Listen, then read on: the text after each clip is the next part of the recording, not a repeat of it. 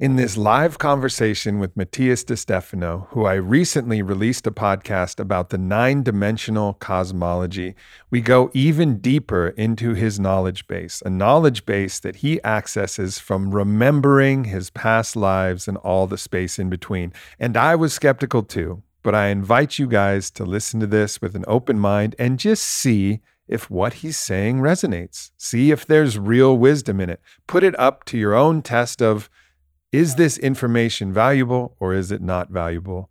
I can't wait to share this live podcast recorded at Fit for Service Sedona last year and see what you guys have to say about it.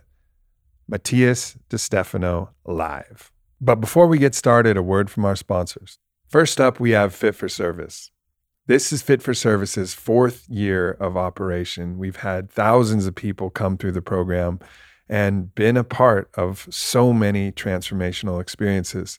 This year coming up, we're expanding the program to include even more offerings. So while we're going to continue with our core programs, we're actually condensing those down to a nine week intensive program that's going to include four master classes from myself and the rest of our coaches, and then four weeks of additional calls and opportunity to interact with myself and our other coaches. And then in the middle is going to be our flagship summit. And this year's summit is going to be from March 2nd through March 6th. And it's going to be titled Beyond Biohacking Mastering the Body for Transformation. So, how do we use this vehicle that we have as a portal for holistic optimization to really be able to process mental, emotional, and spiritual growth initiatives that we have, all focused on the body. So, we're going to start off with Jamie Wheal leading us through some flow activations. We're going to move into a challenge race that brings some of the traditions from ancient Sparta into a warrior ethos. And it's not the Spartan race. you don't have to worry about that. It's something much different than that in true fit for service style. Moving on to explore meditation and Tantra and trauma release. And then the most incredible breathwork practitioners I've had the privilege of working with, Lucas and Hella, are going to be back to offer their breathwork. And we're going to close it all down here at the Eco Farm right outside of Austin in Lockhart. I'm really excited for this program. Emily Fletcher is going to be joining us, Gone Gone Beyond, as a musical guest, the human experience. It is a packed, star studded event, and it's probably going to be the most powerful experience that we've ever offered in all of these four years. But in addition, there's other programs that are smaller in duration, but are going to have immense impact. So if you're interested, Kyle and Eric Godsey are hosting something at the end of January.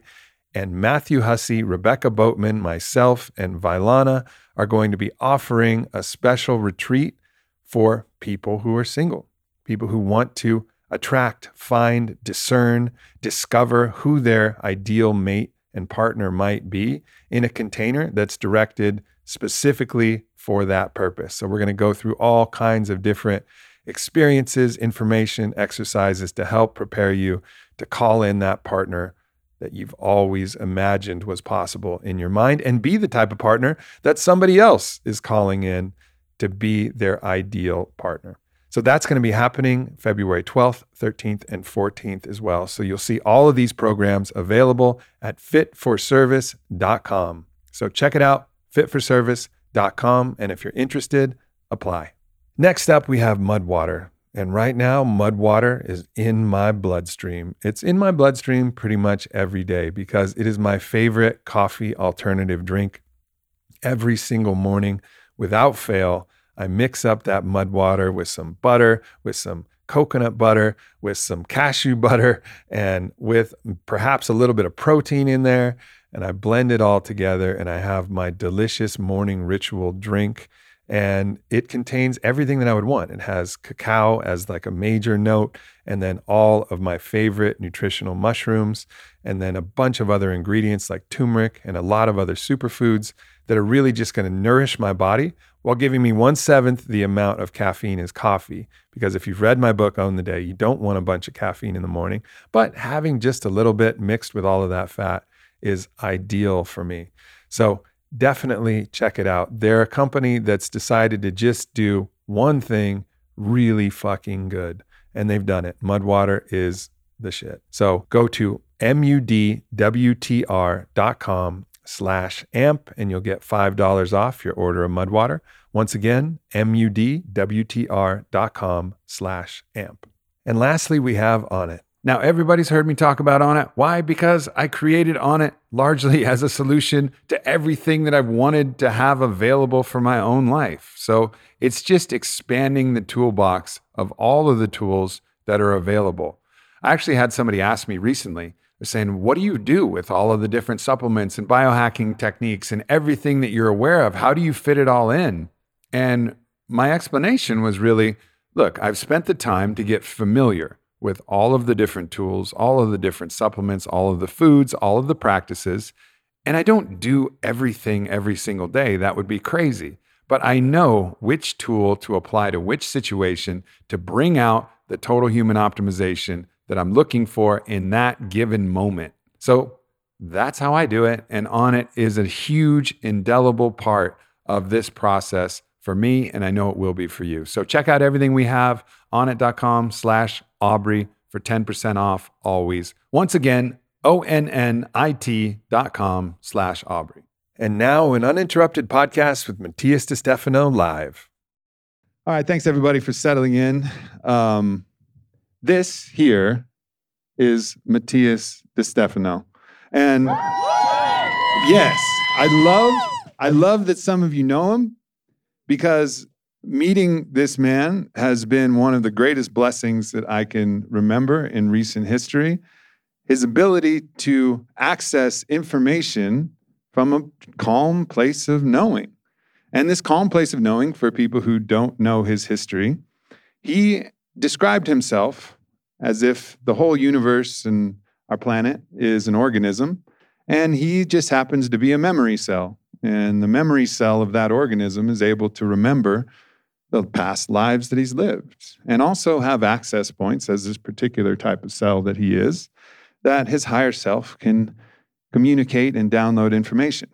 Now, I have to say that we're here in Sedona. You go to local juicery, you're going to hear horoscope readings, you're going to hear auras. I heard a long explanation of how if you shoot near the sun, there's going to be an orb that arises in the picture. And I'm like, it's not an orb, it's what happens with the camera flare, man. Like, what the fuck are you guys talking about? Like, get me out of here. I always come with a healthy amount of skepticism, and I definitely encourage that here in Sedona as well.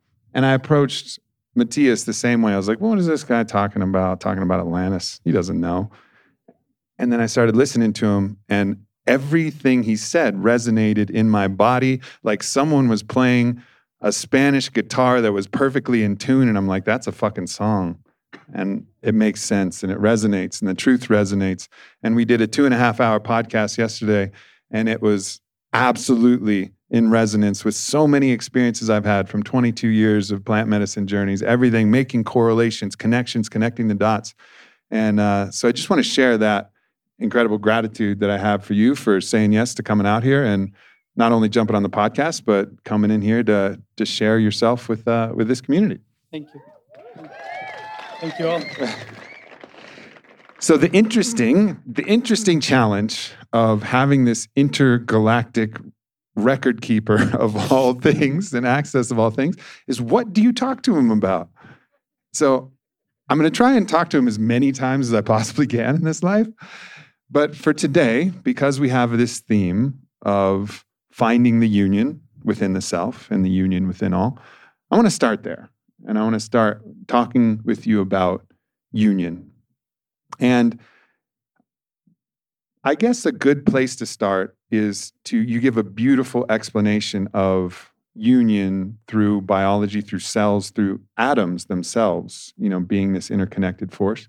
But I'd like to, to touch on that, but then also talk about why the ancients and why so many people have discussed the Trinity as an important part of the union. So, you know, that will be our jump off point is to understand the universal unity and then the reasons why people have tried to understand unity in the form of the Trinity. Well, uh, hi, everyone. Um, Well, um, there, as I told you yesterday, there are many ways to explain um, all this. Um, there are thousands of ways, and what I explain is not the truth. Sorry. what I explain is just a slice of the truth that I was able to access. So this means that uh, whatever I explain is just an idea for you to understand a little bit and then to keep looking for more so you can complete the puzzle. Um, so basically, um, unity, from our point of view, is only seen by a trinity because when you have uh, the beginning of everything, which is the nothingness, um, you have one dot, nothing else. That's unity. It's not union, it's unity. So it's only one thing, but that only one thing cannot know that it is unless it observes itself. So in order for the unity to know what it has within, has to observe. So that's why it goes out and creates duality. Duality is a different point of view to observe itself, so it can have a different point of view. So it can stare like in a mirror but with that obser- observation, does nothing. You need to manifest it. You need to move yourself to see if what you see is real or not. So you have to change your point of view, which makes us three, which is the movement of duality. And that creates a triangle, which means that the first shape in the universe that ever existed is a triangle because it's the only possible existent, existing uh, being. Because you have one thing that is observing itself and moving around in order to have a different perspective of itself. So that's why the first structure that ever existed in the universe is a triangle. From there, fractalization. From three, you get six, nine, and so on and it creates fractals everywhere. But the first integration that the triangle has to do is to find the core. So unity goes to duality to find trinity. And by trinity, it finds the movement that, uh, that when you accomplish to give the whole circle, the whole uh, spinning around, you find yourself in the center. You realize that any of those points weren't real, but all of them made only one. So you return to the unity for the first time, not unity, but union, the unity of, of all the parts, with the understanding of what you had within. And that is the triangle with one dot in the middle. And that's the famous image of the triangle with an eye that you have in the dollar and these things. Well, it was not Masons who made it. it was very old. Masons imitate that. Um, it is the first triangle with one thing that says, "Oh, now I see." That's why they put an eye on it. Now I understand. Now I see. And with that vision, actually, what you have is a tetrahedron.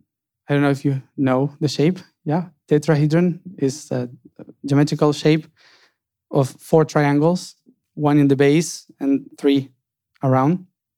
So that is geometrically is the first structure that creates anything that exists from an atom, uh, particles, everything. So that's why Trinity is so important to understand unity. When people were trying to understand the Trinity, they often divided that into what you could call archetypes. And we associate archetypes with genders, but they're really archetypes masculine, feminine, creative life force. And this was expressed in a variety of different pantheons, different gods and goddesses, different mm-hmm. beings that were actually some of them manifested to help explain this idea, and yeah. some of them just conceptual. So talk about, you know, why it was divided in, in such a way to have you know masculine feminine and, and the creative force yeah well the the feminine and masculine idea is something that we as a species have is not something of the universe. The universe doesn't have feminine or masculine, uh, has positive or negative. That's the that's the the truth. The the rest is just evolution And of you our mean world. positive and negative like magnets. Yeah, like Yeah. a magnetism. It's not Yeah. bad or good. Right. Uh, is uh, the negative is the nothing that contains the whole, which is the everything. So we could say that the negative we can call it the feminine because it's like the womb that allows everything to be created. And the everything is the masculine energy, which is the one that goes out and manifests something outside. Um, but that's something from our point of view as humans. Actually, for the universe is positive and negative. So the negative would be this dot that is nothing, is the point, the unity. And then from there creates duality. So one negative and the other positive in order to be observed and to manifest something through movement. When it moves, it creates a wave, is the third option. So the wave, the frequencies creates the third option. So we have now this idea that we have something that is negative, something that is positive, that in the movement creates something new. So this is the basis of what we have as a proton, electron, and um, a neutron, for example.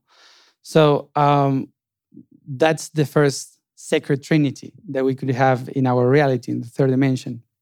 A little too small for us to see. So Yep. gods and goddesses decided, hey, look, let's make this a little easier on you bigger. guys. Let's make it a, a little bit bigger. So they took that. They no, the universe became itself uh, from that shape as um as a tetrahedron and multiply itself by thousands and millions, creating molecule and from the molecule uh, components, chemicals, and and so on. So throughout evolution, everything tried to keep the same pattern that was created with the positive and the negative and neutral. So that kept us to the stars, where you have a sun and then you have a moon. And you can call the moon the negative because it brings you down inside, and the sun brings you out to see.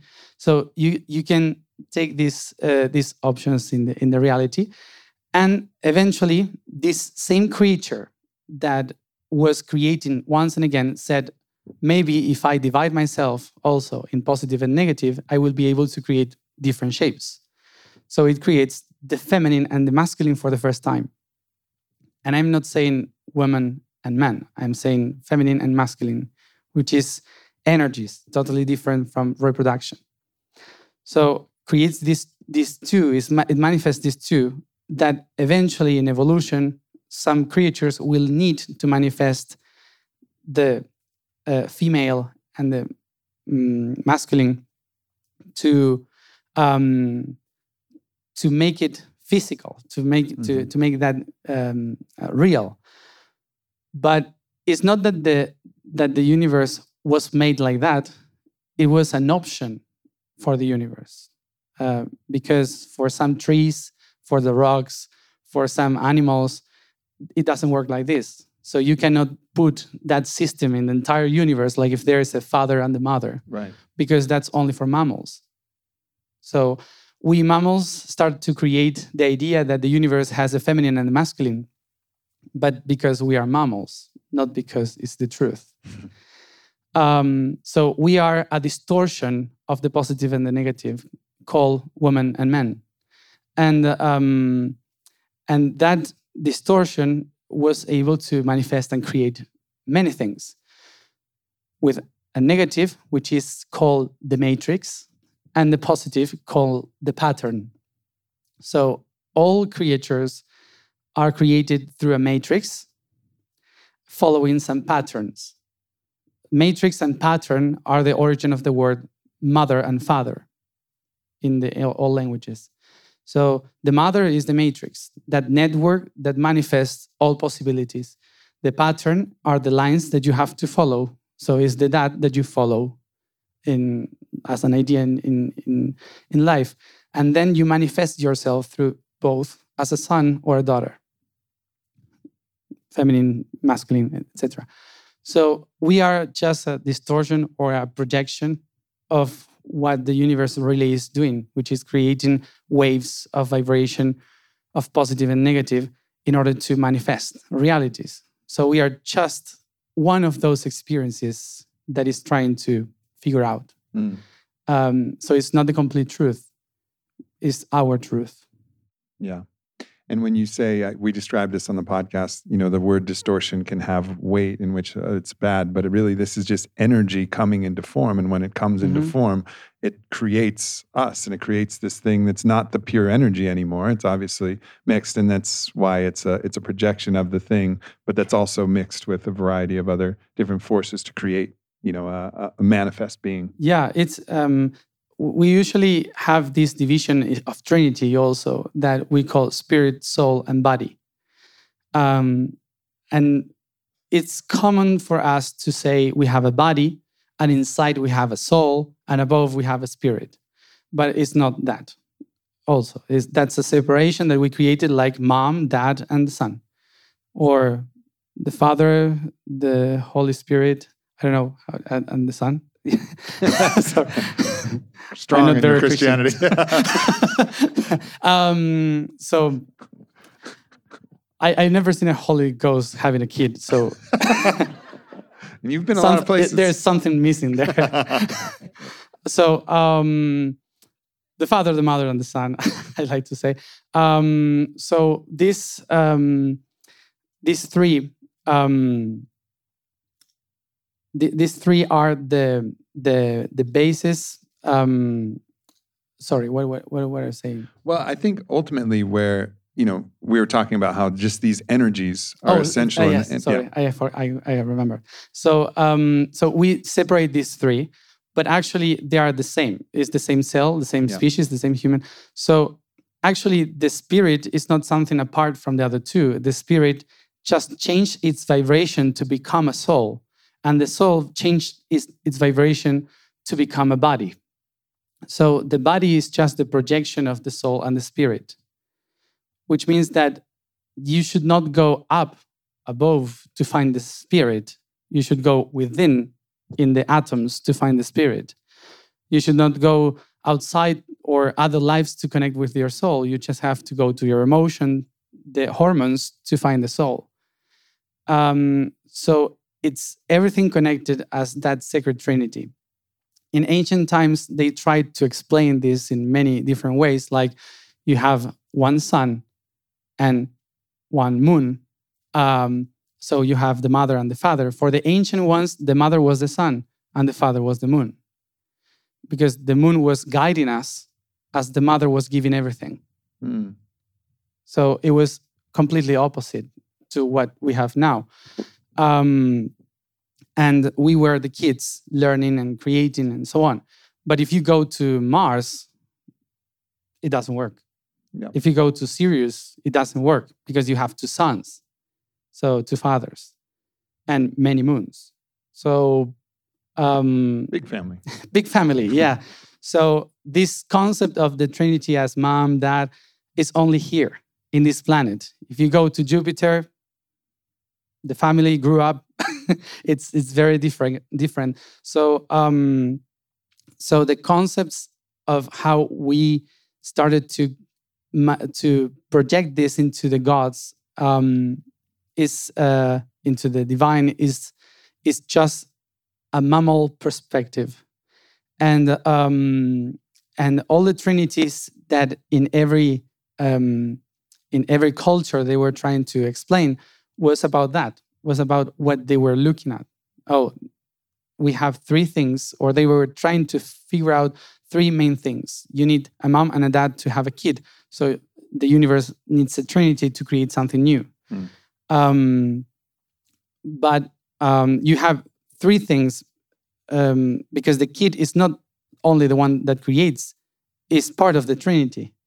So what creates really is love which is the unity between three aspects Hmm. so that's the main core So the sacred union is love. exactly um, and love have many ways to be understood uh, which takes us to another thing but um, in every culture this unity of love through th- through three things were seen in many different ways. For example, you have the main trinity in Greek mythology or in Egyptian mythology. You have many trinities around, but sorry for the word, but they were fucking all around with everyone. Why? Because in order to create, if you if the family is always the same, you will have the same result all the time. So they understood in order to create more food, you have to cross some plants to have bigger corn, to have bigger. Mm-hmm. So uh, they did the same. And that's why in ancient mythology, you see that the gods were fooling around all the time with everyone. And say, why? Um, because of that. mm. because of creation. They, in order to create, they needed to do uh, many expressions with many around. Yeah. And I know a lot of you are being like, I knew it. I'm just a god and a goddess. That's it. Confirmed. In uh, you have you have purview to experiences in which there was physical manifestations of these energies in a very pure form. Can you talk about any that perhaps you encountered a, a goddess, a priestess, a priest that really you know, obviously nothing is perfect in the in the world of distortion, but really tried to embody some of these energies in in physical form that you were able to either witness or hear about in your stories or um, that came through. Well, the the um, the Atlantean civilization they were creating a civilization in which they said we are making uh, people into gods and goddesses. So the main uh, advertisement of that civilization was we are here to be divine. And um and we can be it's a strong marketing campaign. Yep. Yep. So um in a in a very different way in which uh, we have been living in the past uh, 3000 years um in which we believe that there is a divine there and in order to be divine we have to leave this world um, in the ancients, in the ancients um, people, the ancient ones, they said, "We are already in the skies. We are levitating around the sun. We are part of the heavens. So we should not leave this world in order to become the divine.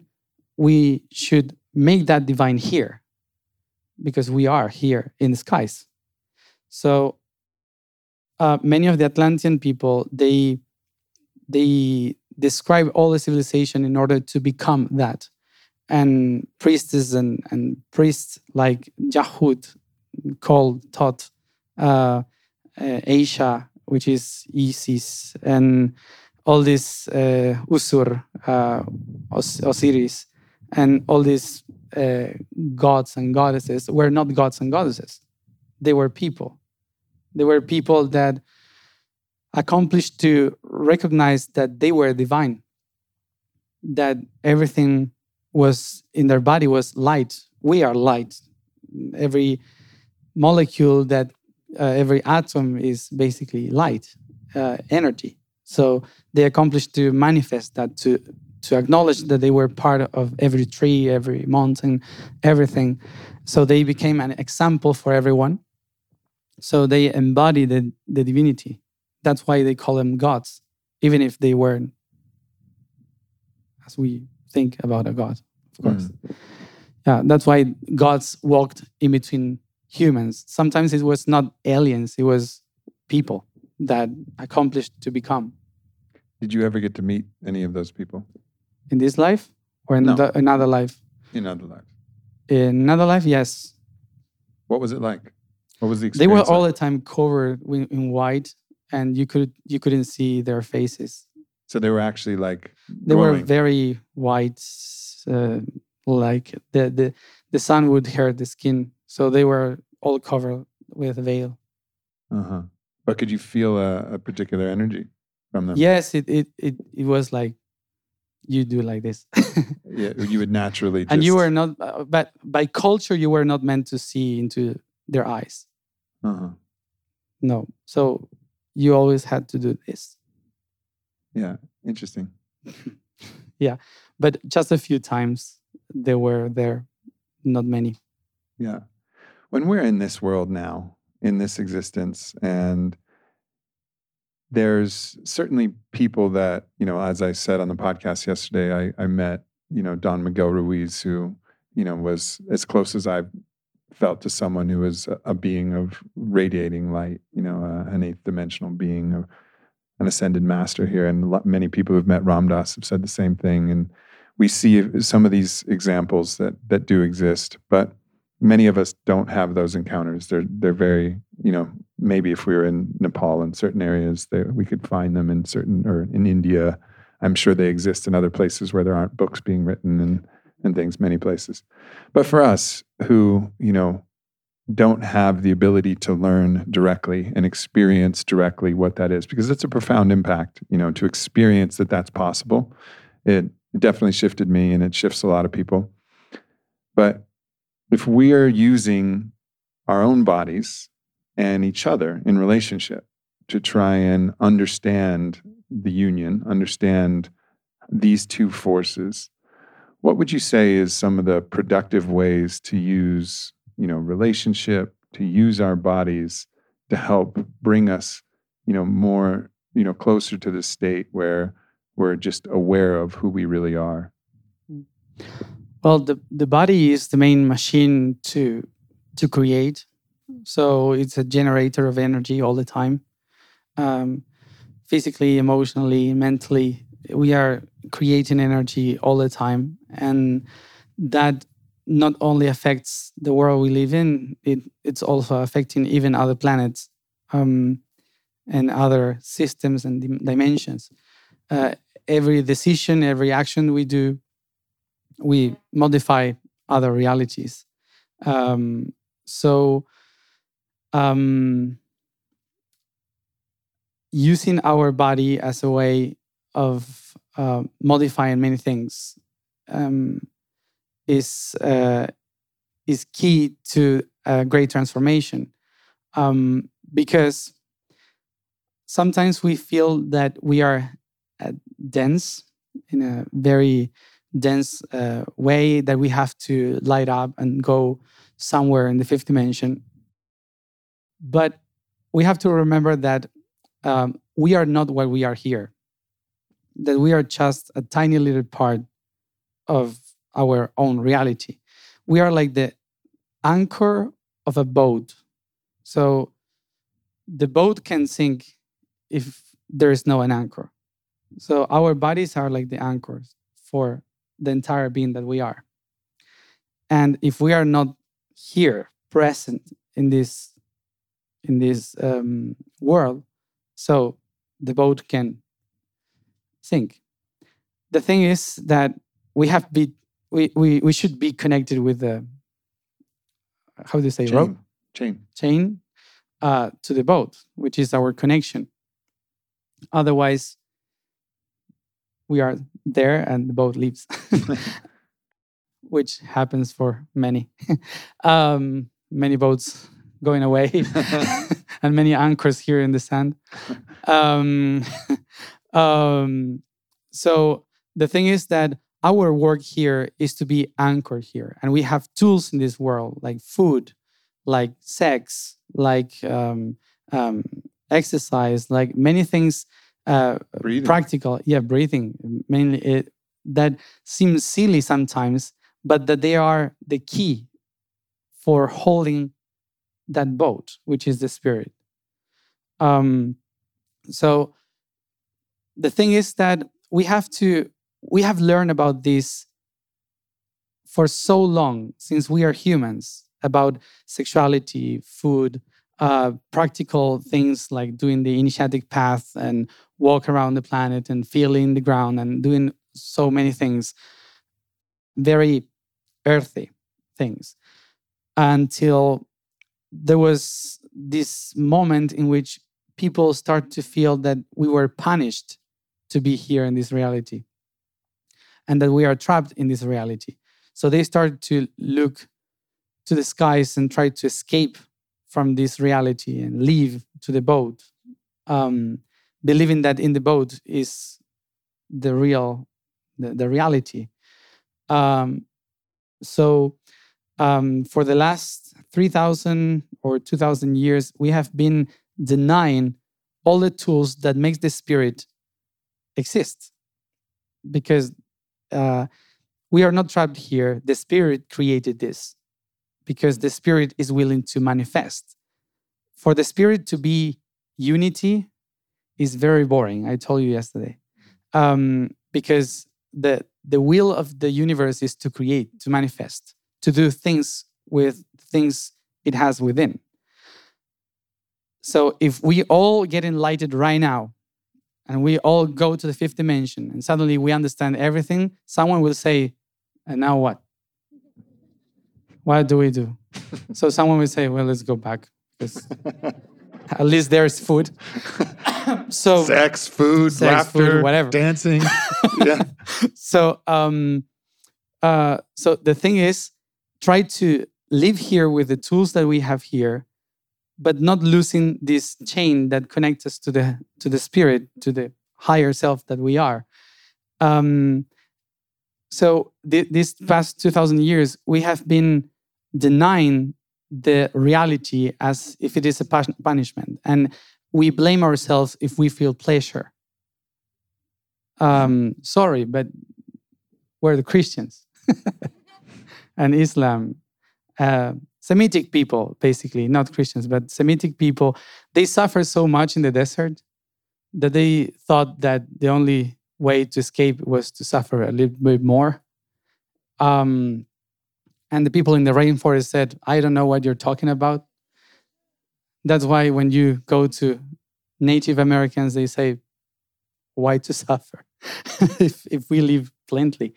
Um, so we uh, the, the um, Semitic people spread along the entire planet a vision of suffering that in 2000 years have been um, ruling our minds um, that's why most of the people start to look at truth in the amazon in the desert here in native americans from the south america central american and or the australian people or i don't know asia because there is other points of view that are not about suffering, that are about living this reality as a way of manifestation of the spirit. So um, the ways in which we can really live plenty and be useful for the universe is if we live plenty here with the reality that we have designed for ourselves. Mm. You know, it's you talk about the Semitic people, and, and I resonate with that deeply. But there's also in Eastern philosophy and traditions, there's a lot of people who've studied in that way, and they will casually use the word meat suit for this body. But it's almost in a denigrating way. Like, oh, yeah, this is just the meat suit. The important thing is the spirit. Right. Yeah. And I think there's some of us here who've found ourselves casually denigrating this. Yeah. Here.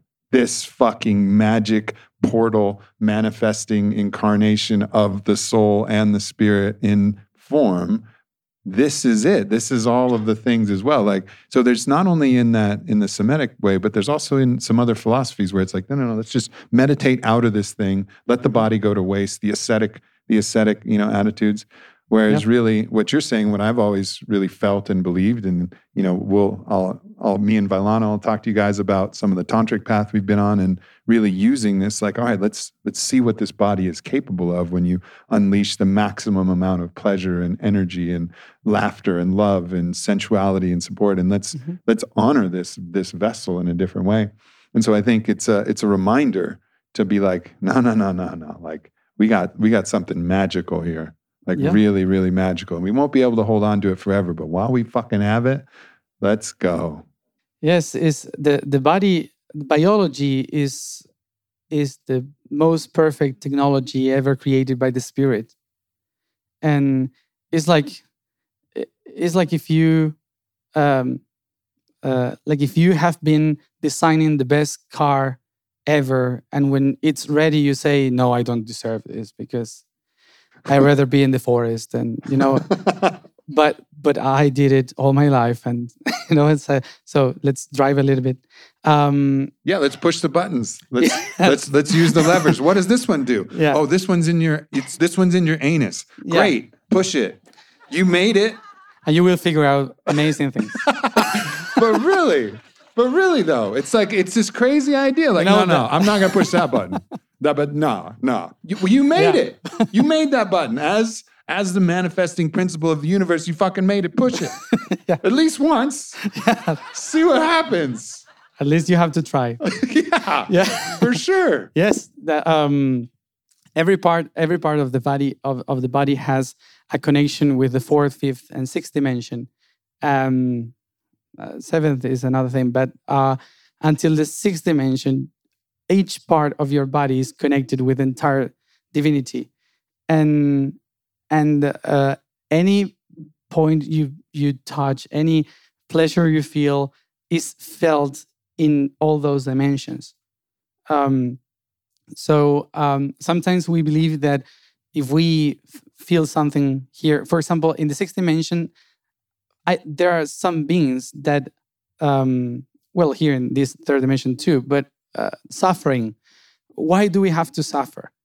And the suffering that we feel as individuals, when you put all that together as a suffering, there are beings in the sixth dimension that feel pleasure because they don't understand the amount of um, of, of suffering as something bad, but as a conjunction of energy that is discharging in the body. Like some people love to suffer, where there are beings that live because of that suffering that we create. And there are others that can feel the joy uh, very high. So, so anything, our body is like this machine that whenever you touch, you are modifying other realities. Like when you understand why your knee is hurting, and suddenly you understand that this is connected with all your fathers and grandparents and all everybody. And when you do something with your leg, you heal all your history, and just by doing this, and um, it's a complete complex and, and an incredible machine that the spiritual realm has created in order to be able to to live their dreams our dreams. Uh, so um, like this planet this planet was also for that. So um, talking about the feminine and the, and the masculine energy uh, both energies are within every human. Mm, both energies are in every one of us. Is uh, and biology just accomplished to manifest it physically and um, to manifest other things like keep going with evolution like having kids and so on. But um, when we discover that that potentiality is within us it's not in tools outside and that in every part of our body we have the ability to connect with all that so we will discover really the divine within, uh, which is not something hidden in a flesh suit. Is uh, is the flesh suit that embodies the spirit, the divine, um, and uh, when we see the body as something separate from the spirit, is because we have been living in cultures that made us believe that we are trapped in a body that our essence should be free from our body. Mm. Uh, if that would be like that, why not to kill ourselves right now? Why not? Because the system was prepared to live, not to die. Mm. And um, because the spirit wants to live. And to die is just another step in life, but it's not the main one. Because when you die, you immediately are born again. And that's a problem for those who wants to die. I I don't know if you want to go to heaven or something like that, but that's only in your mind. when you die, you are born again uh, immediately. Um, but your mind thinks that that process is eternal. So that's why you can enjoy kind of a heaven or a hell, whatever you want. But actually, energy is transforming constantly in the matter. So positive, negative, positive, negative is It's a Well, that- constant. that's the. I mean, that's the paradox of upon death, you're transcending the third. You're not no longer bound in the third dimension. At least accessing the fourth, which is the dimension of mm-hmm. timelessness. So, in the dimension of timelessness, it's both it's both eternity and immediate, and both Yeah. of those are the same. So it's a it's a very interesting paradox. But I want to shift it back to one important concept, and this was the idea of how we have judgments about pain or we have judgments about what we feel. But if you start to shift that and look at those like, all right, these are just different notes on a keyboard or different synths in a in a symphony. I remember once in uh, and I was in a in a polyamorous relationship, and it got really hard at certain times, and it was incredibly. I was incredibly jealous and pain and in pain and suffering. And I remember one point I had this realization at, one of the most difficult times where my sweetheart was with someone that was really hard for me for her to be with, and uh, I remember thinking like, you know what, like this feeling is so strong. It's such a strong feeling. I have like a deep appreciation for this. And one day, and I was actually driving the car, was in the passenger seat, and I was, had my hand outside the window, and I could feel the wind hitting my hand. And I was like, this is like so much wind, like so much energy hitting my body. And I was like, I wonder if one day, you know, I'll miss being able to just feel this, even though it's terrible. It, like, I don't like how it feels. No. Like, there's a beauty to feeling this much energy, you know, and that little subtle perspective shift changed how I approached it. There was like just little twinge of appreciation. And we can do that with with anything, just to say like, oh, this is a lot of energy that I'm feeling. This is this is beautiful. And and it's kind of this warrior poet mindset that I've always kind of had. Like the only thing I don't want is to feel nothing, to feel numb, Hmm. to have everything be muted and gray. Like as long as I'm feeling something, like really feeling something, feeling really deeply sad or deeply in love or deeply in joy or deeply in laughter, like that's that's living, you know. And if we can just kind of gently remove the judgment about this is good, this is bad, and just be like, no, I'm here to feel. Like I'm really here to feel. And that's why uh, we decided to live here in this Right. third dimension. Uh, otherwise, we would be in the seventh. Yeah. Um, we have a part of us living in the seventh dimension, not feeling anything and feeling everything at the same time.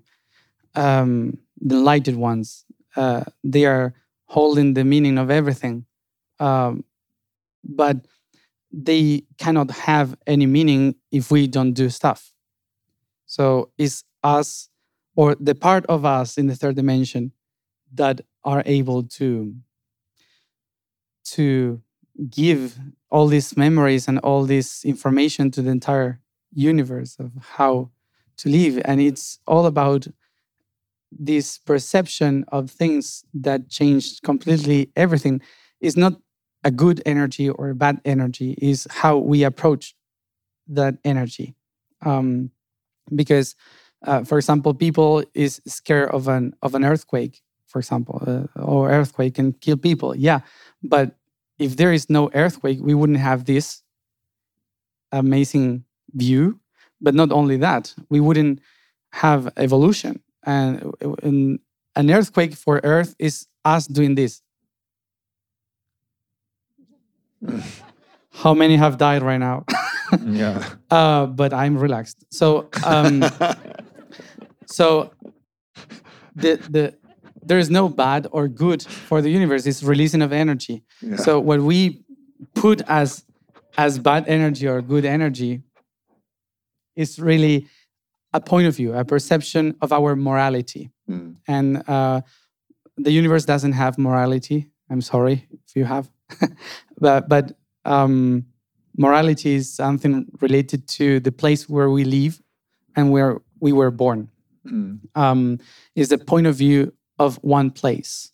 That that's what means morality. It comes from the word morade, is a place where you live, and is how the people see from the place you live. So if you move and you change your place, you change your morality, you change the way you see the things, and the universe doesn't have a place, so it doesn't have morality. So it's not good, no bad. It's just how you approach to the energy how do you want to leave that energy that you are experiencing Yeah. And if we have we have the ability to, you know, access and adopt perspectives from from these other when we really understand them And I think I think we underestimate how much choice we have and how powerful we are to be able to adapt this. And so if we if we choose, kind of like I did unconsciously, if we choose, I was almost adopting a sixth dimensional perspective when I was really suffering and in that pain to say like, oh, there's something beautiful about this. Mm-hmm. You know, it's like we have the ability to do that all the time. And sometimes it can manifest in physical form. In my talk with Vylana, we'll talk a little bit about the, you know, what we call the Black Sutra. And this is a whole map that we created, but this is how we transmute the sensation of pain into the sensation of pleasure. It's like, okay, we're going to use this energy and mix it with this energy, and it's going to multiply, but with our own mind, able to change that energy into a different type of energy. Like we have this power to be able to do that. And so it just depends on how we approach it. We can approach a cold plunge and be like, oh my God, it's going to be cold. But, you know, as Wim Hof said, cold is an emotion. Like this is our idea, this is a sensation. And we shift our mind about it. We just shift it. Like, no, and adopt this other purview, this other perspective. And then all of a sudden it's exhilarating from the moment, like from the drop. And this is the power we have as creators.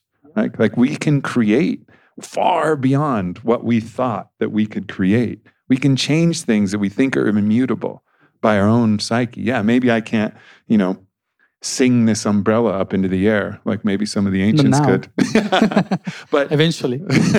but I can change the way I look at a certain sensation or a certain energy and actually change it. Mm-hmm. Like actually change it. Yes. Um, so, some uh, recurring question is is there free will like we can we choose um, i always answer that no we don't have free will of course not uh, but there is free will which is very different. There is free will but for those who remember that the body is a projection of the spirit and not the spirit is a projection from the body.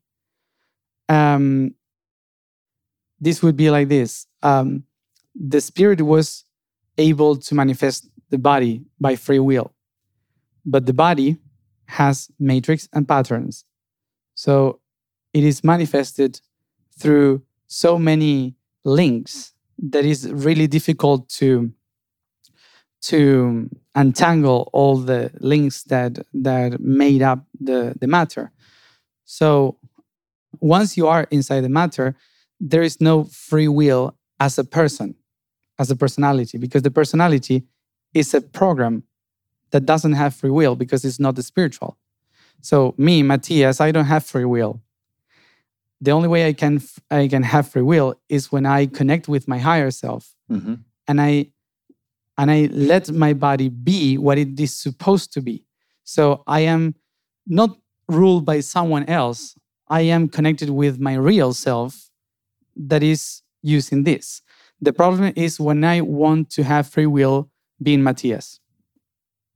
It's like uh, like telling to the car, you can go. and the car won't move because it needs many things from this being yeah. to be moved. So I don't know if it happened usually to you that uh, bad things happen when your ego is in control. usually, um, and that doesn't mean that ego is bad. The ego is really useful. It's like the fuel for the car. So without ego, you can do anything. But ego can't drive. Ego is the fuel for driving, but it's not the driver. You understand the difference? So it's not about leaving the ego away. No, it's, it's don't put the fuel in the in the front seat you know um, so uh, when we let the ego locate in the place where it belongs which is the fuel for everything but you leave your higher self being in control of the car that is the body. Um, suddenly you have free will. You can choose. You can feel. You can decide because it's not your personality in control. And that takes a long time to to work on because it's not that easy of course because um, uh, sometimes we believe that we are living the present for example we say this is the present but it's not from the point of view of the fourth dimension, we are living in the past. Because everything that I am doing now, for example, when I speak, I do this. Why? And maybe you don't do that. Why? Because I'm Argentinian, Italian.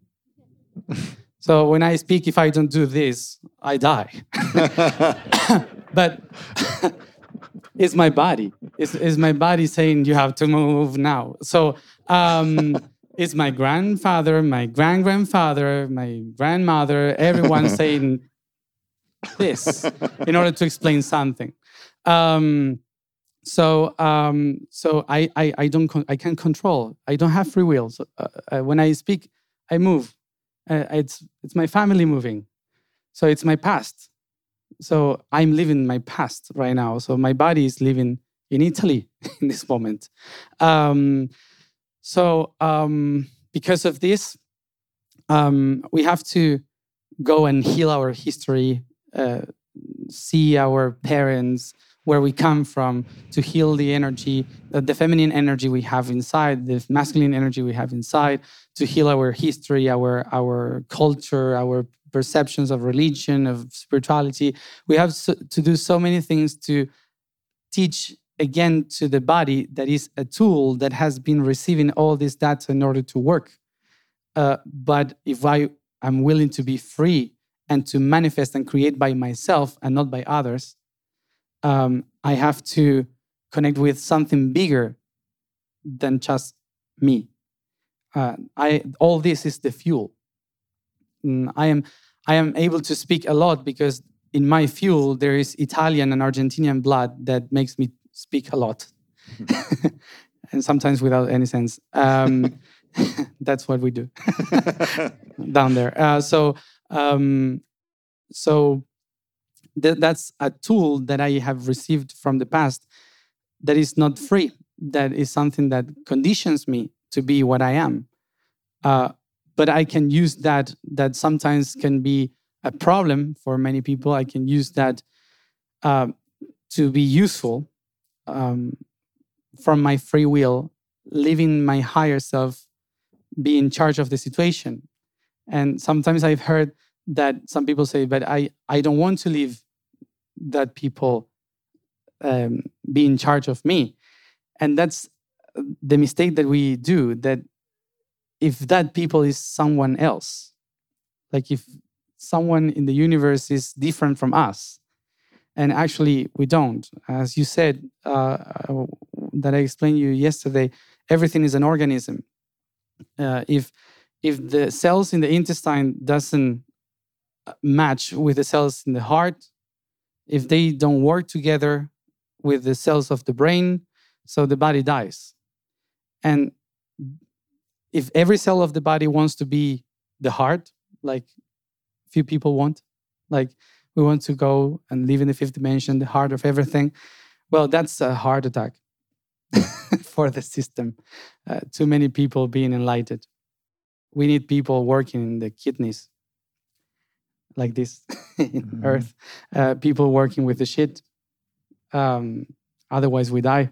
so um, we need cells living these realities too. So because we are an organism, it's not like oh, but they live better. They have to deal with many things. We have to deal with our part, but we are the body. So uh, whatever we do here, even if it is very low in energy, is useful for many other beings in the body, uh, which is the universe. So um, it's about how you decide to live from your ego, trying to survive, or from the higher self, using what you have created as a tool. And now you understand why I was so excited to have a chance to talk to Matías Stefano. Yeah. um, all right, we have uh, we have 30 minutes for questions. And obviously, you guys will now be faced with the task that I was I've been faced with for the past few days. What the hell do you ask a man who can give you an answer to pretty much anything? Um, so, but let's do it. So, we're going to put a microphone up over there, and really, you know, I just encourage people who really feel guided by this, uh, guided from a deep place, to ask uh, ask whatever question comes through. I will let you know too that I am going to have to immediately run off stage at two o'clock to make it to the sound check for our album release tonight. So I love you all, and I'll say goodbye right now. But let's uh, let's go for thirty minutes here. Hello. Hi. Thank you. if you could give one technique that every human on the planet would do every day for a month, what would it be? Breathing. um, breathing properly. that would be. Uh, there are many techniques for breathing, for sure. There are many, but that balances everything. Uh, different ways of of breathing um, is the is the best technique to balance any hormones, uh, thoughts, the spirit. Basically, I was telling yesterday that um, um, spirituality comes from the Latin word spirare, that means breathe. So the only way to become spiritual is by breathing properly. so I guess that it would be become aware of your breathing every day. Could you mimic a type of breathing that I could copy next month, please? A copy? No, it's always through the nose, not the mouth. Um, for the mouth is other things like releasing energy, but with the nose is always from here. And try to count as many numbers every day, one second more. Like one, maybe you can't, and then how uh, until how many you can, the farthest you can count when you are breathing in. And then you hold the air the same amount of time of those seconds, and then you release through the nose the same amount of time. So start with four or three, and then every day add a new one. And and always from here, not here. Like hmm. Perfect. Thank you. and if there's time at the end, could you tell us whatever your favorite story or myth is? Story or myth? But I want to give other people a chance yeah. to ask questions, okay, but sure. there's time. Yeah. For the love of God. A, little, please. a final, a final story time.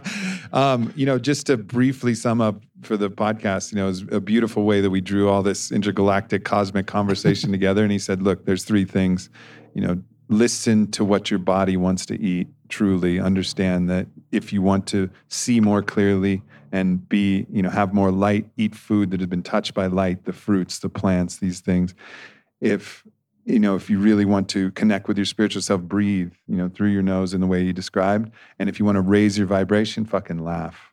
Like laugh. And those were the those are the three things that uh that he mentioned. So just thought i would mention that and uh, and give you guys the cliff notes before the uh, podcast comes out. But i thought that was just really beautiful.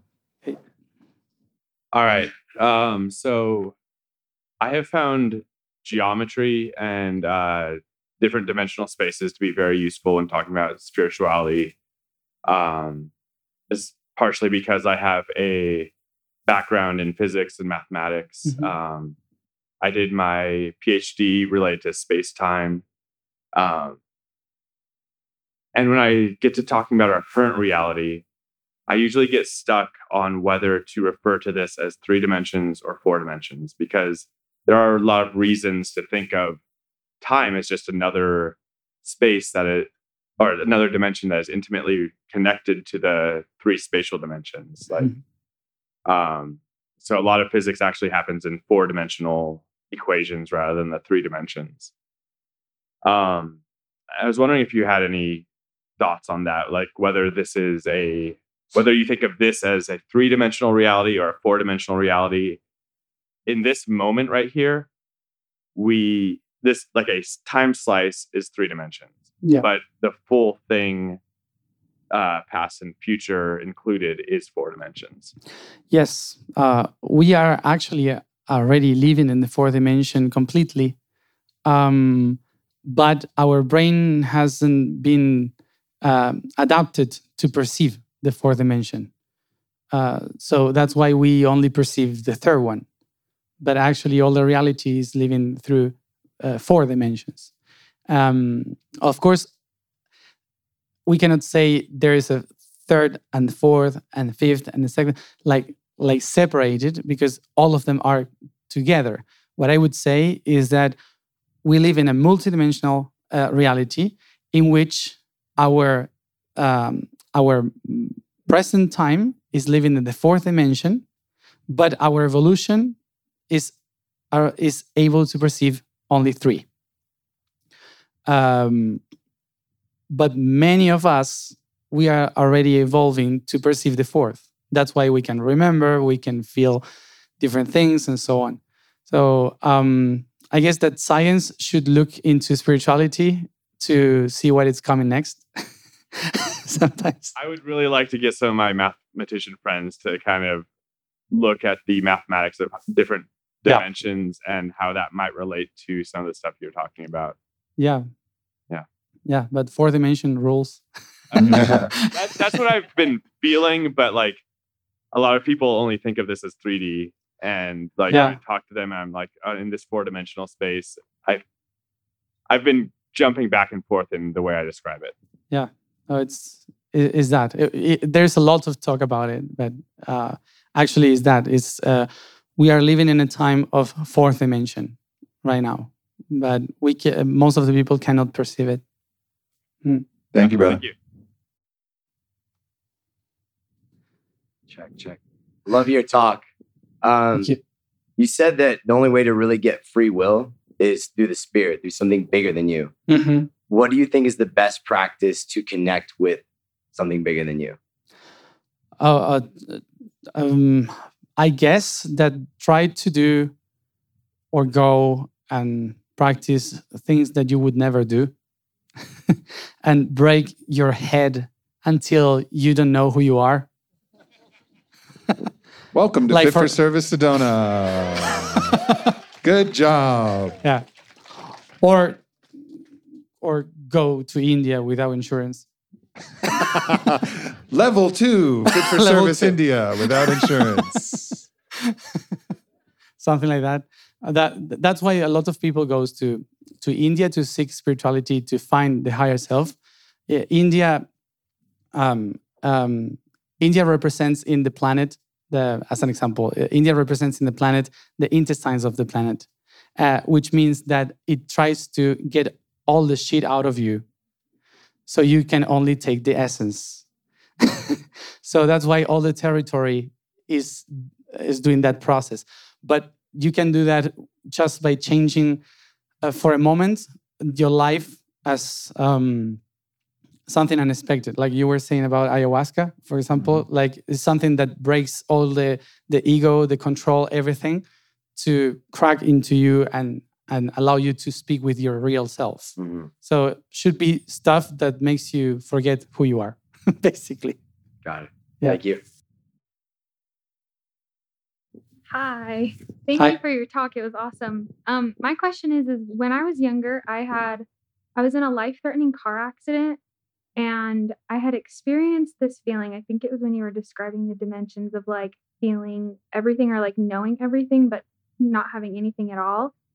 And my interpretation of that was that I had an out of body experience, but now I'm like, huh, I don't know what I would call it. So I'm just curious, like, how would you describe that and like what's going on with the body or the soul, like when you do experience something like that? Mm-hmm. Well, the the body, the, the existence basically is a um, conjunction of data. Is that's why they call it the matrix, but it's not because it's like a program is like a network of data, information, all connected one to another. And so when you feel a hit of something, which is, for example, death, um, all this data creates like a expansion of wave, the, uh, a wave of expansion that that moves everything and disconnects some data from another's. So this creates the the feeling that you are expanding uh, because really you you your body doesn't end here. It con- it follows it continues. So when you feel the, the the heat of something everything like expands and suddenly all information that is around in your magnetical field um, which is past information future information anything kind of moves so fast that you in one second can see all your life going through. Like um, and many other information from other levels of your consciousness that were there but not connected with your core. Um, so what happens when you have this experience is that your body expanded into uh, outside of your magnetical field and you started to connect with information around and in other levels that you don't usually do because you're focused on what you are. Um, and, and that's why it's so confusing and no time and everything you, you start to see geometries and, and, and weird stuff. Uh, and when you die basically happens the same but it's continuous.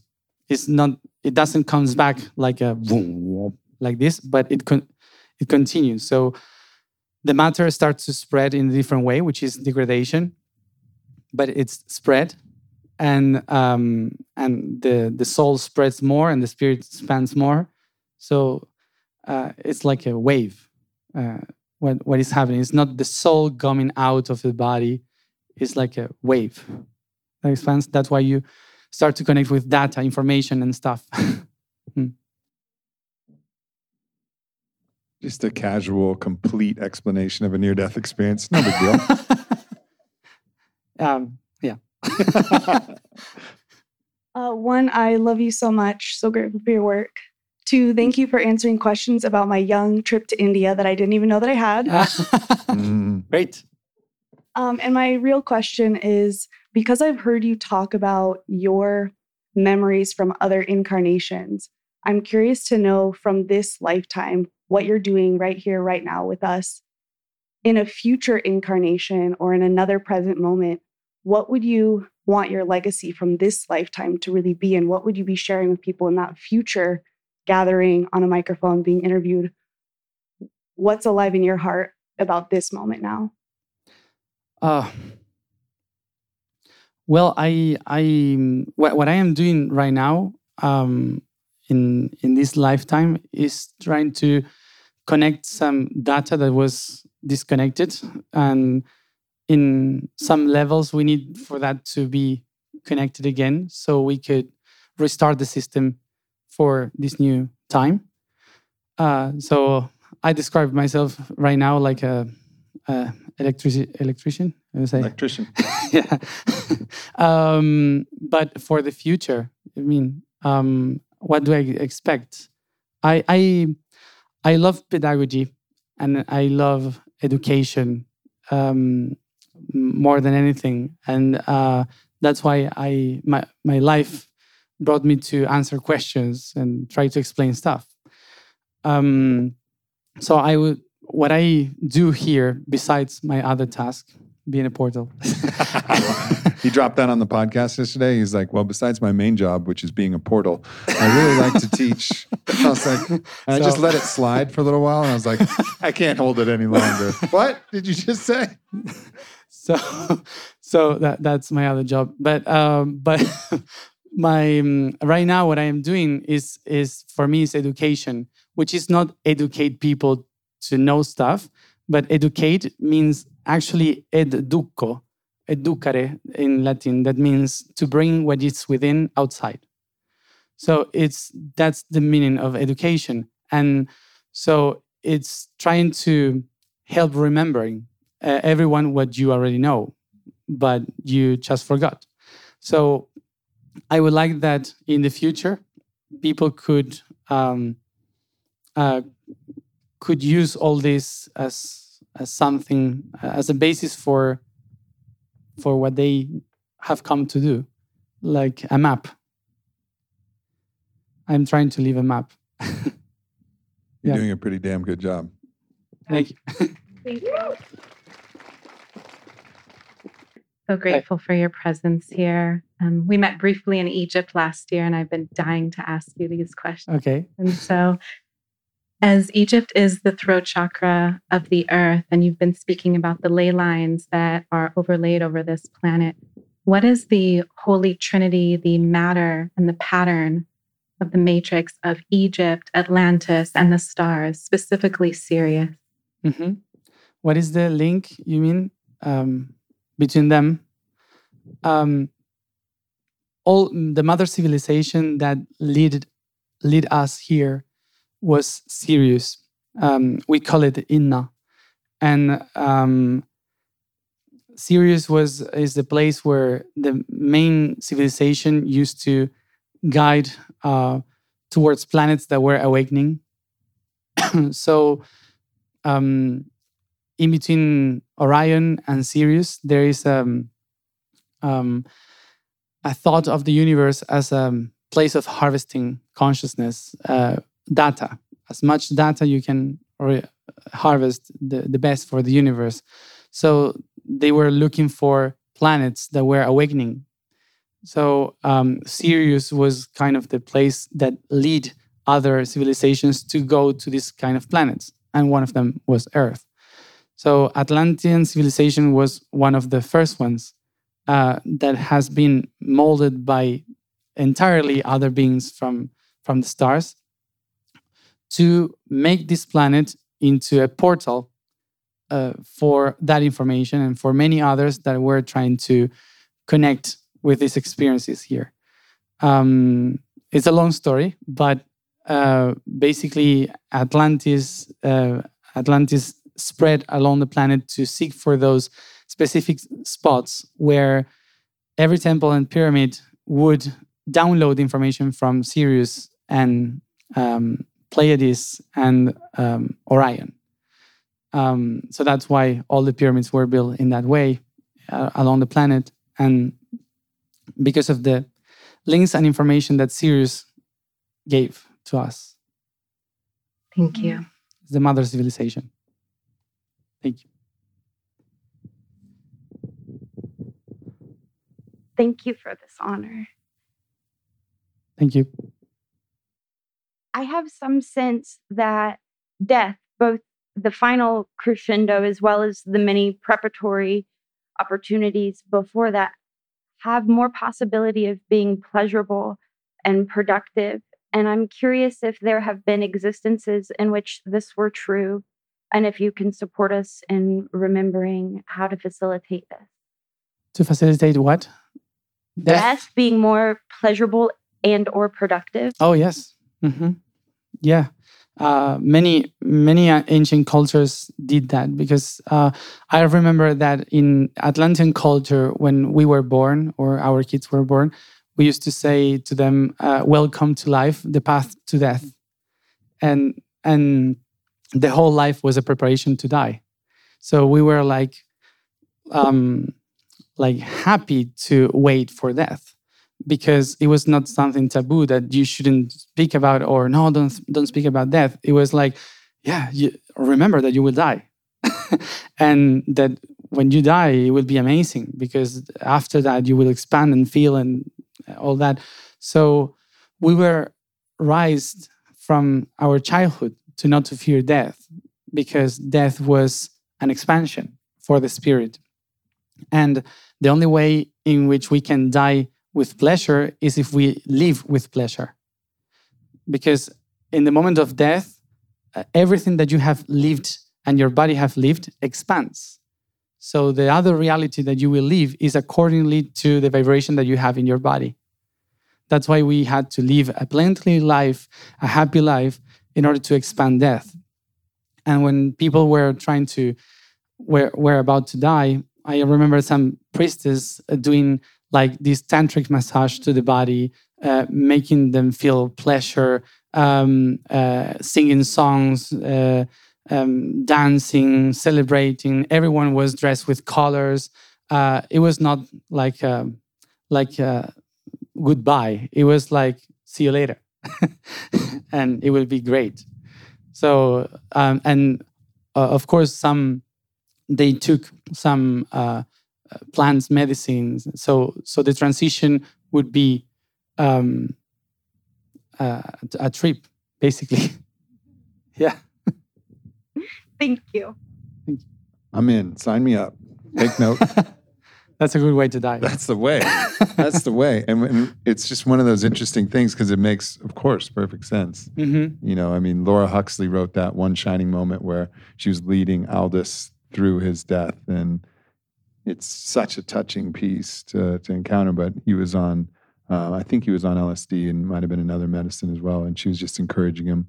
But it was at least this glimpse in a different way. But what you're describing, when that becomes within the culture, and you understand that the mm-hmm. pleasure of death is woven with the pleasure of life, and how to to sing and to have a, a massage and energy, even sexual, and all of the energy pushed in, and the medicine and, and the hymns and and make this a joyous transition. Yeah. Like, fuck, of course. Yeah. Like, of course, of course. When, when my when my when my grandmother was dying, um, I I created a portal in the hospital.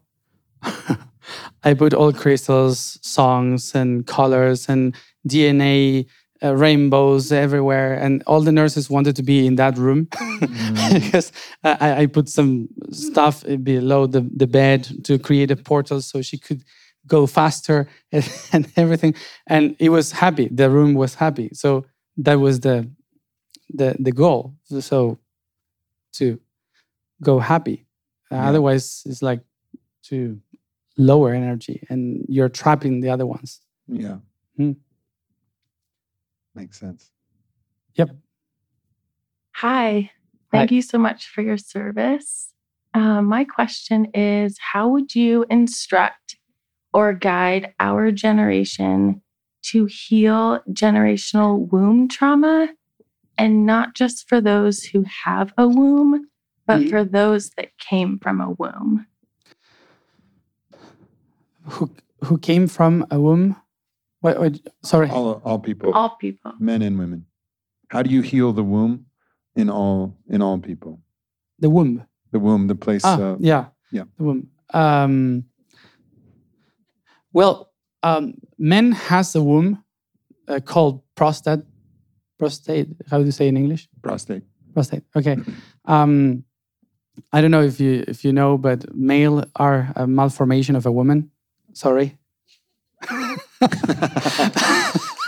Um, uh, the universe, the universe only signs feminine, only signs the uh, feminine organisms, and then uh, if the if the evolution needs to make a reservoir of uh, of information, they create masculine. Uh, so basically, um, all the masculine organs are a malformation of of the feminine organs. So that means that we have them too. Uh, we have the ovaries in our testicles. We have um, the womb in our prostate. So, um, and a very large clitoris. A very large what? A very large clitoris. Depending on who.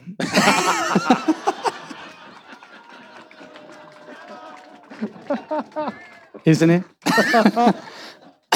so, um, best. so the thing is um, that um, we are all women in origin. So we just have to reconnect with that memory because we all have been women and we all have been men. So um, the um, uh, one of the things that I guess is important to to to to do is is to speak about it with the child, with the chil- children. Uh, why? Um, because sometimes we don't speak about these things like menstruation, about uh, uh, orgasms, about all these kind of things of sexuality, of the of the womb, of of uh, clitoris, and all these kind of things.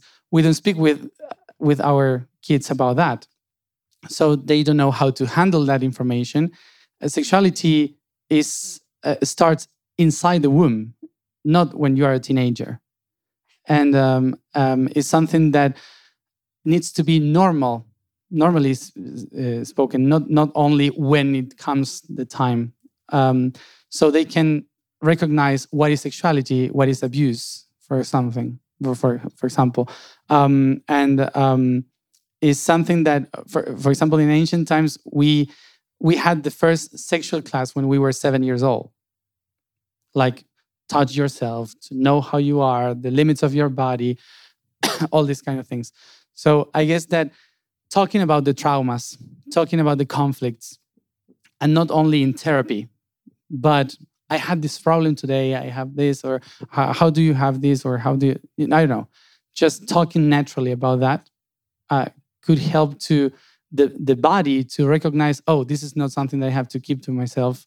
So it doesn't create any trauma. Um, this regarding the future, of course.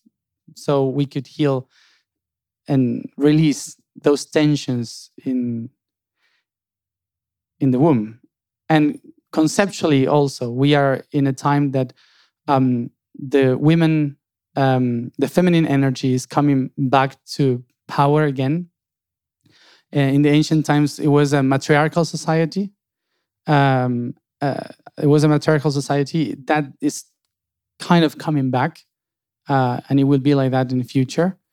So um, the thing is uh, that society start to speak about the matrix as something bad.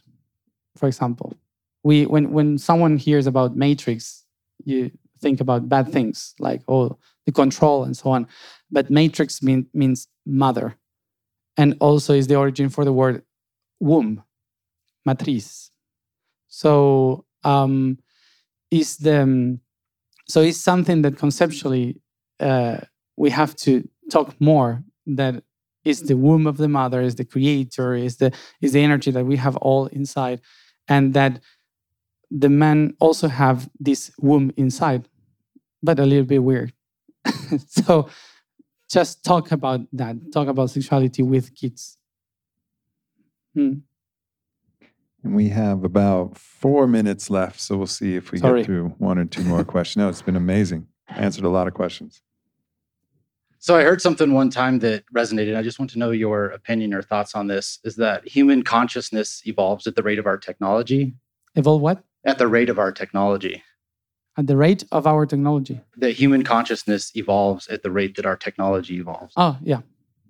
Yes, yes, of course. We are uh, in the last in the last 50 years uh, we have been much more aware than in any other time and um, uh, there are some things that we don't recognize that because when we think about atlantis lemuria we think oh they were very high and they have these connections and this technology but uh, no they, they they were riding donkeys too i was i was I was saying that yesterday.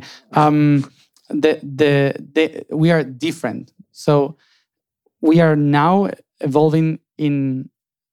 I, I asked once to my guides, why now is the time to create this reconnection of the planet, to create the uh, age of Aquarius? Uh, is because of, I don't know, some special things happening in the center of the universe. And there was one master that said, no, it's because you have internet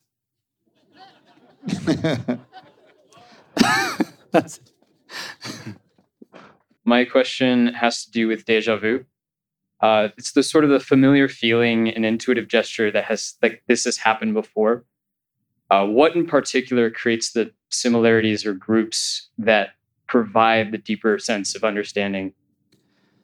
Sorry, I didn't understand. He's asking what to explain the phenomenon of deja vu.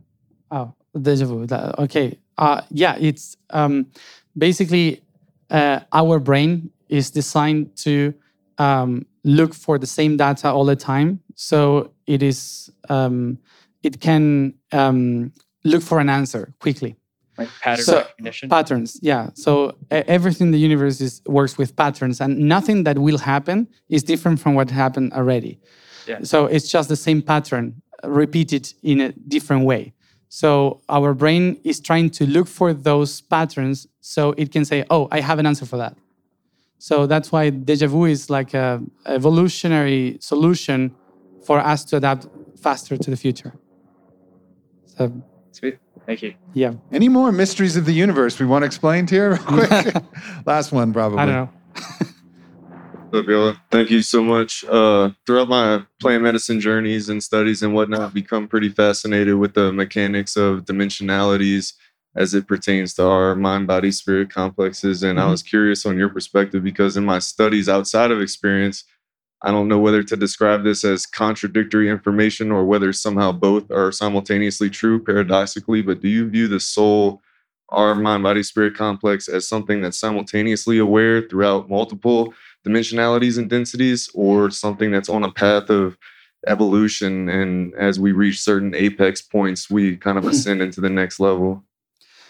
Well, all the experiences that you have um, when you open your consciousness if I understood the question, um, um, are just tiny little slices of the truth, as I said at, at the beginning. So uh, it's not the truth, it's how you can perceive all this reality. So it's a process of evolution to connect with the different multidimensionality, which is never a correct truth you cannot say, "Oh, this is the truth." So um, uh, that's why you should never stop wondering, basically, because the the key to every answer is a new question. You could never have a last answer. So that's why um, every answer will evolve according to your own evolution and perception of your experiences. So the universe will change also in the truth according to what you experience. That's why we are creating God at the same time that God create us. All the time. Thank you. Well, we, we may not ever have a last answer, but uh, this will be the last question for to now. Thank you, gentlemen. I would like to share in Eric's question of what is your favorite story or myth? favorite story of what did you say? Favorite story or myth? Or myth. story or myth from a different time in a different life in a different place. Oh, uh, from the past. Yeah. Um, or the future. Just not oh, no. Uh, myth that I remember that is not from now, or you mean yeah, like something one of the myths that you know, like one of your favorite myths that that you know that we don't know, a story that that we aren't told in this reality, but a story that you know that you really resonate with, that you think is a powerful story. Well, I I guess that the um, the story of the blue ones, the, the when we when we were in in Atlantis, they they told us many stories about the blue ones that today we have in many cultures, like in India, in Mexico, you have these blue beings like um, gods and goddesses. So, so for us, our main uh, tradition was to become one of those blue ones that they said they came from the from the star of Sirius, and uh, they um, they brought here something that we call protikta, Pratikta was a cube of energy that um, that beholds the energy of of a for of another galaxy that entered in a war with a with a species called Yakopt, and they were trying to reach the energy of the core of some of these worlds, and these blue ones took them inside a box and brought it to somewhere that nobody would go uh, because it was a low frequency planet, which was Earth. so nobody would come here because the Yakoptik would die just if a human laughed, because we had so much energy and they were so low in energy that if a human says ha like this, they have a heart attack. so they would never come here. so um, so the story says that they through Sirius they ask where is the best place to keep this energy that can transform everything into divine again into matter uh, into the essence of the matter so they said well we have a, pro, a um, planet that is evolving and that you can keep it there and they will adore this and they would never touch it so they brought this here and they hide it in the Atlantic Ocean uh, in some islands. And they built an entire population called Ta'abadar that was protected by the blue ones to take care of this energy that was blue. And only them could take care of this. And it was in the hills and the mountains. And then the humans started to create um, something around until the blue ones said, it's time to share this with the humans. So they start to share this and created Atlantis. And then the energy that they were using there made the civilization grow up and they were guided by these blue ones to build everything that we know today.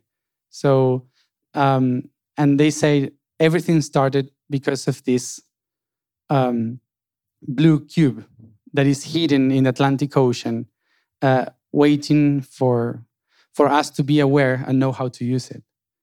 Uh, so, so the story said that we have to be ready, prepare, and laugh more.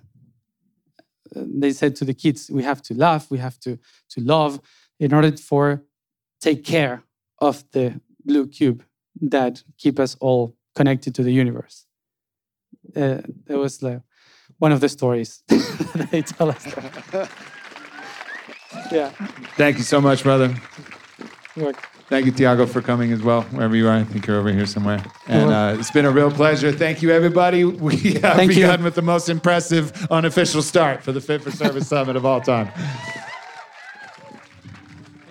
Thanks for tuning in to another episode with Matías DeStefano. Hopefully, it was as mind expanding for you as it was for me. Once again, make sure to check out the offerings at fitforservice.com if you're interested in gathering with us next year. I love you guys, and I'll see you next week. Have a merry